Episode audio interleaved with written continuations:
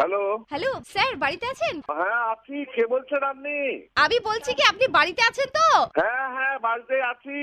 হ্যাঁ বলছিলাম কে স্যার বলছেন আরে বলছি তো বোধ হয় আছি আমি তো বলছি মানে ওটাই জিজ্ঞেস করছি কে স্যার বলছেন আপনি কোন সারকে চাইছেন বলুন ওই যে sir sir S I R কে চাইছি আমি আরে, ভারী মুশকিল তো স্যার স্যার স্যার করে যাচ্ছেন কে কে স্যার আচ্ছা ঠিক আছে বাদ দিন বলছি কি আপনি বাড়িতে আছেন আপনাকে কবার বলতে হবে যে আমি বাড়িতে আছি হ্যাঁ আমি তো বললাম আছি আচ্ছা সেসব কথা তো বুঝলাম তাও আপনি একবার বলুন না কনফার্ম করেন আপনি বাড়িতে আছেন তো আমি বাড়িতে নেই আমি গাছতলায় বেলতলায় তলায় বসে আছি আর কি আপনার কোনো অসুবিধা আছে আরে বালাই ষাট গাছতলায় বেলতলায় তালতলায় কেন থাকবেন পরিষ্কার করে বলুন না বাড়িতে আছেন এই, আপনাকে বারবার আমি বলতে পারছি না আমি ওই বিভিন্ন জায়গায় ঘুরে বেড়াচ্ছি আমি পাগল এমা আপনি পাগল হতে যাবেন কেন ছিছি আপনি কি চাইছেন বলুন তো আসল ব্যাপারটাই বলুন তো কি ব্যাপারটা আমি তো আপনাকেই চাইছি তাই জন্য তো জিজ্ঞেস করছি আপনি কি বাড়িতে আছেন আমি কিন্তু এবার থানায় ফোন করবো আপনার এই নাম্বার নিয়ে আপনাকে বিপদে ফেলে দেবো বলে দিচ্ছি আর কি শুনুন না বলছি কি আমি আপনার পাশের বাড়িতেই থাকি তালা মেরে আমি মুদির দোকানে গেছি চানাচুর কিনতে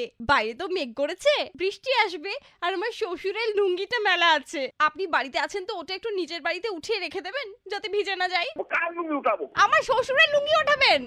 আবার তখন কথাবার্তা বলছেন তুমি পাগলা পাগলের পালের বাড়ি পাশ থেকে কথা বলছে আমাকে ফোন করে আপনার লুঙ্গি দিতে হবে, আমার শ্বশুরের লুঙ্গি উঠাতে হবে। কি আরম্ভ করেছেন কোথায় আরে- ফোন বন্ধ রাখুন ফোন বন্ধ রাখুন